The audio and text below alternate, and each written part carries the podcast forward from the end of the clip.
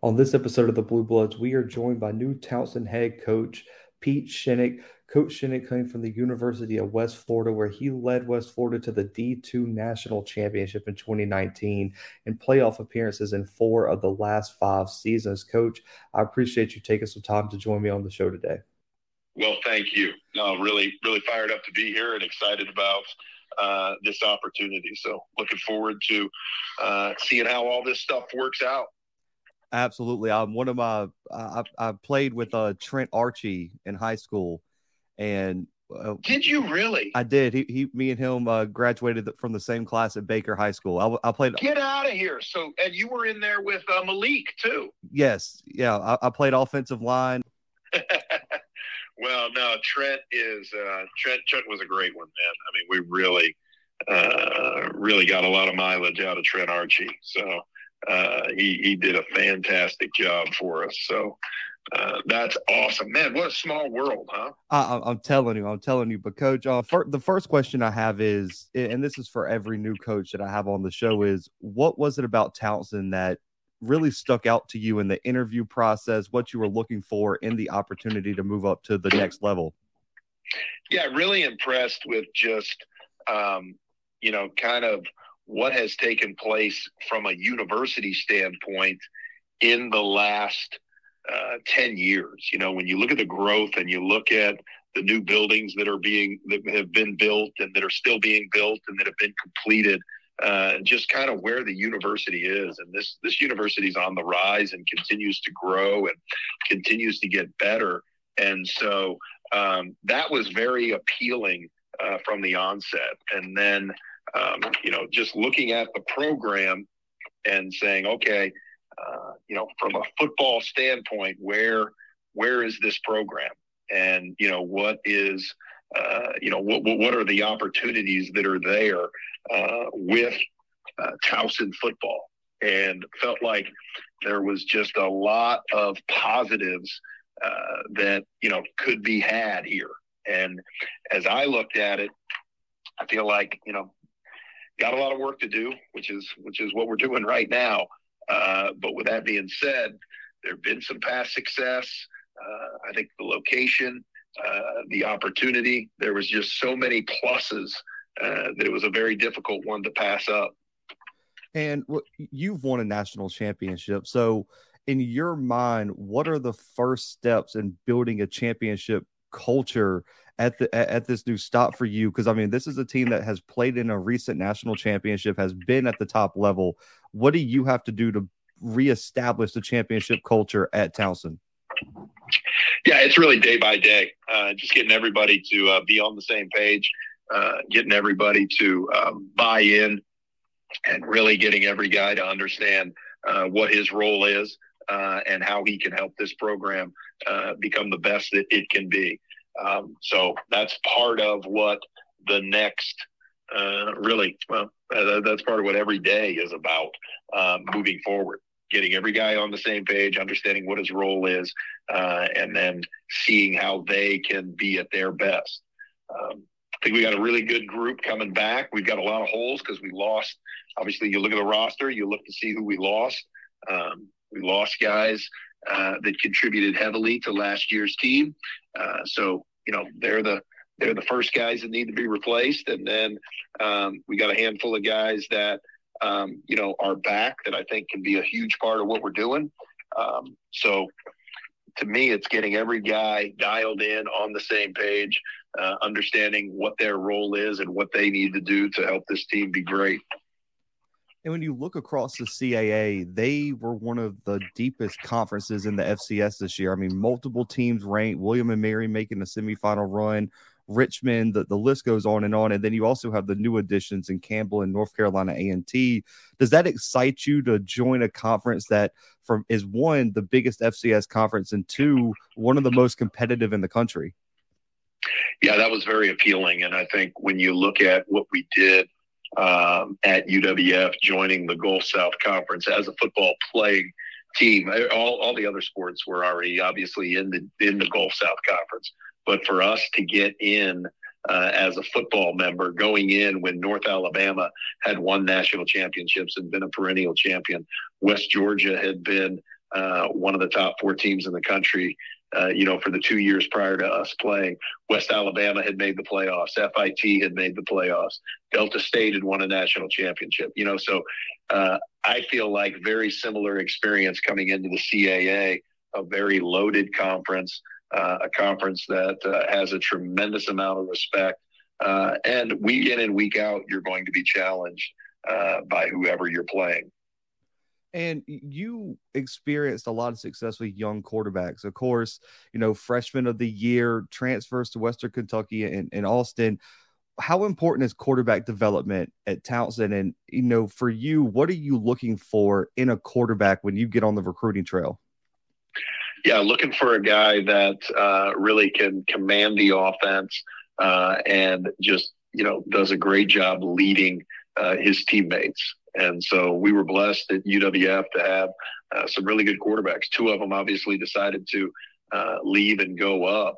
Uh, our first quarterback, Mike Beaudry, led us to a national championship as a redshirt freshman, uh, and then got hurt his sophomore year, and then transferred and became a starter at UConn uh, and Idaho. Uh, so, you know, our second guy who started for us, Austin Reed, came in in 2019 and did the same thing. Redshirt freshman year, led us to a national championship. Uh, and then the second year led us to the first round playoffs and then transferred and went to uh, Western Kentucky and had an amazing, uh, you know, season last year. Uh, and then last year's quarterback came to us out of junior college and really uh, led our team to the Final Four. So uh, I look for a guy who's a great teammate and, you know, can direct the offense and really just kind of commands that type of uh, you know, approach uh, daily, just trying to get better and, and puts in a great work ethic.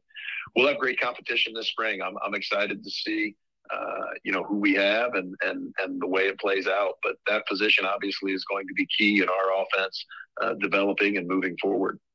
And rec- you know, these next questions are about recruiting. It's it's changed so much in college football. You're from the Maryland area and you're, you're back in that location, but you also have a lot of ties in the South. How were how were you and your staff going to balance recruiting that Northeast region while also not ignoring Florida, Georgia, and a, in a really rich recruiting states down south? Yeah, I think recruiting's changed as you mentioned, and I think uh, with everything that is uh, available to people um, through the transfer portal. I mean, what's local, what isn't local. Uh, we do want to recruit, you know, a three, three and a half hour radius really, really well. Uh, but there are a lot of people recruiting that area as well, you know. So there's a lot of people that are recruiting uh, the local talent. We want to give an opportunity if a guy wants to be here and wants to be a part of our program. We're going to do our due, diligence and trying to find that guy uh, and trying to identify that guy uh, to make sure that he understands, you know, that Towson could be a great fit for him. But you know, a lot of times those guys, uh, you know, they want to go see what it's like at a MAC school or go uh, another Group of Five school that they feel like, uh, you know, they could have success at. And so, not going to deter us from recruiting them. Uh, again, we're going to try to find the right fit for us. But as you mentioned, we do have ties to other states, uh, and you know, we're going to continue to try to bring the best student athlete, the best representation uh, representative of this program, uh, you know, bring that guy to campus and, and have him be a part of our football program. So, um, you know, we'll spend a lot of time here in this area, but uh, I think there's also opportunity for some other guys as well. And we all know what the transfer portal has become. It's become so large of of a part of college football. And then you still even have JUCO recruiting where you've had a lot of success at the JUCO level recruiting guys too. How do you balance high school, JUCO, and the transfer portal recruiting? Is there a percentage of your roster breakdown that you're looking for? Is it just if we have this hole, we're going to find the best guy to fill it? What's your overall recruiting approach with all these different avenues for coaches to utilize now? Yeah, I think you know, I, I, think similar to what the NFL does. You know what I mean? You got to fill some needs through free agency, you got to fill some needs through um, uh, through the draft. You know, and you want to continue to build the best roster that you can uh, by all means available. And uh, you know, junior college and high school guys are probably the ones that have been left uh, behind a little bit because of the portal.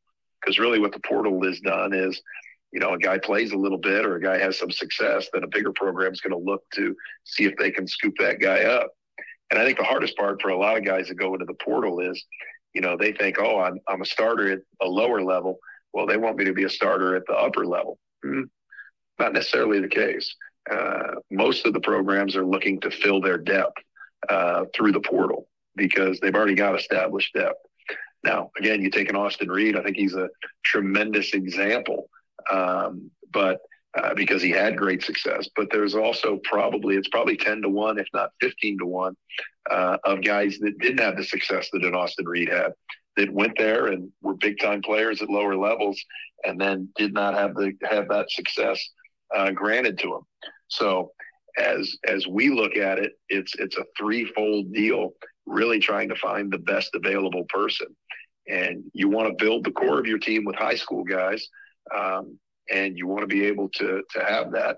But then you need to also fill in with guys that you feel could be great additions to your program that add the quality, depth, and experience that you're looking for through the transfer portal and through junior college. I, I, completely agree with you on the, you know, a lot of guys I think get swept up in the recruitment because you've seen too many guys who might be all conference, all Americans at the FCS or D2 level go to P5 or, or even a group of five, and then they wind up number two on the depth chart and that goes their opportunity at the next level. But coach, you've been through the first few weeks here at Towson already. What's next for you? What's the summer look like? What's the spring looking like? What's the next things on the checklist for you as you prepare to go into the 2023 season? Well, yeah, before we jump too far, I mean, we, we need to finish up, you know, recruiting. Uh, we've got to be able to get some guys in here at semester and then uh, get a get a few high school guys signed uh, and committed to us uh, here in the next couple weeks. So that's really where the due diligence uh, is working. That's really where the uh, the time is being spent. Um, you know, we'll have a spring game April 22nd. Right now, that's kind of the uh, uh, the the date that we put down to hopefully shoot for that. we'll have an opportunity to get our team back on campus starting um, here uh, at the end of uh, January. So start working with them, getting them in the weight room, uh, getting them to understand the new um, the new offenses, new defenses that are going in, so that they can have time to master that. Uh, and then you know we'll go into summer. Got a couple of I think we're trying to plan four summer camps right now, trying to be able to uh, maximize our time there, and then. we're going to recruit pretty much every day until the start of the season, probably making sure we have the right guys uh, in place to be able to get done what we want to get done. And and the and the final two questions, Coach. You return home to Maryland. How much does that mean to you, and what is it like to finally be coaching back where you're from, where you, where you grew up, and everything like that? Yeah, that's been really probably one of the funner parts of this process when I've had a little time to uh, just in, uh, you know, sit back and kind of reflect a little bit. So to be in the place where you were born and to play in Johnny Unitas Stadium uh, and to have the opportunity to, uh, you know, run into a lot of people who uh, watch my dad play or their parents were fans of my dad, uh, just kind of, you know, makes it all – uh, you know, come together a little bit. So that that's been a really really fun experience, uh, and you know, uh, an, an, exciting aspect of uh, of the first month here uh, at Towson. And the final question, Coach, what is your message to all the Towson fans and supporters out there? And what are your expectations year one? Have you set those yet, or are, are you just going in here and looking and looking to make the, the biggest impact you can year one? Yeah, really. I think message to the fans is, uh, you know, come on out. We we need your support. We we, we need you around our program, and uh, we need you to come out and uh, cheer for us on Saturdays and make the most of uh, this time for our student athletes. I I, I want to make Johnny Unitas Stadium uh, one of the best environments uh, around, and so we need your support. We need you coming out. We need you, you know, supporting our program. And then, you know, my expectations uh, you know, next year are really uh, our guys just playing the best football they can. And so we'll get a group together. We'll see what we have, uh, you know, uh, going through spring ball, see what kind of pieces we need to add to it. But, uh, you know, uh, I've been, I've been very fortunate to have some, have some great success in the seasons that I've coached. And, you know, never have we said, Hey, we got to win the conference championship or we got to go to the playoffs or it's always been, we want to play great football and so that's kind of our measuring stick. We, we, we talk about it in it's how we play, not who we play. And we want to play great football. And so uh, if we're playing our best and we're doing what we're supposed to, uh, then good things are going to take place. Coach, I appreciate you giving me a little bit of your time. Again, like I told you before we started recording, congratulations on being named the head coach at, at Towson. And I'm looking forward to following uh, your career. And I, I, think there's big things on the way for Towson un, under your control. Well, I appreciate that, and uh, tell Trent I said hello. Uh, he was a great one. So that's a that's quite a small world, man. Uh, that's a that, that's a unique deal right there.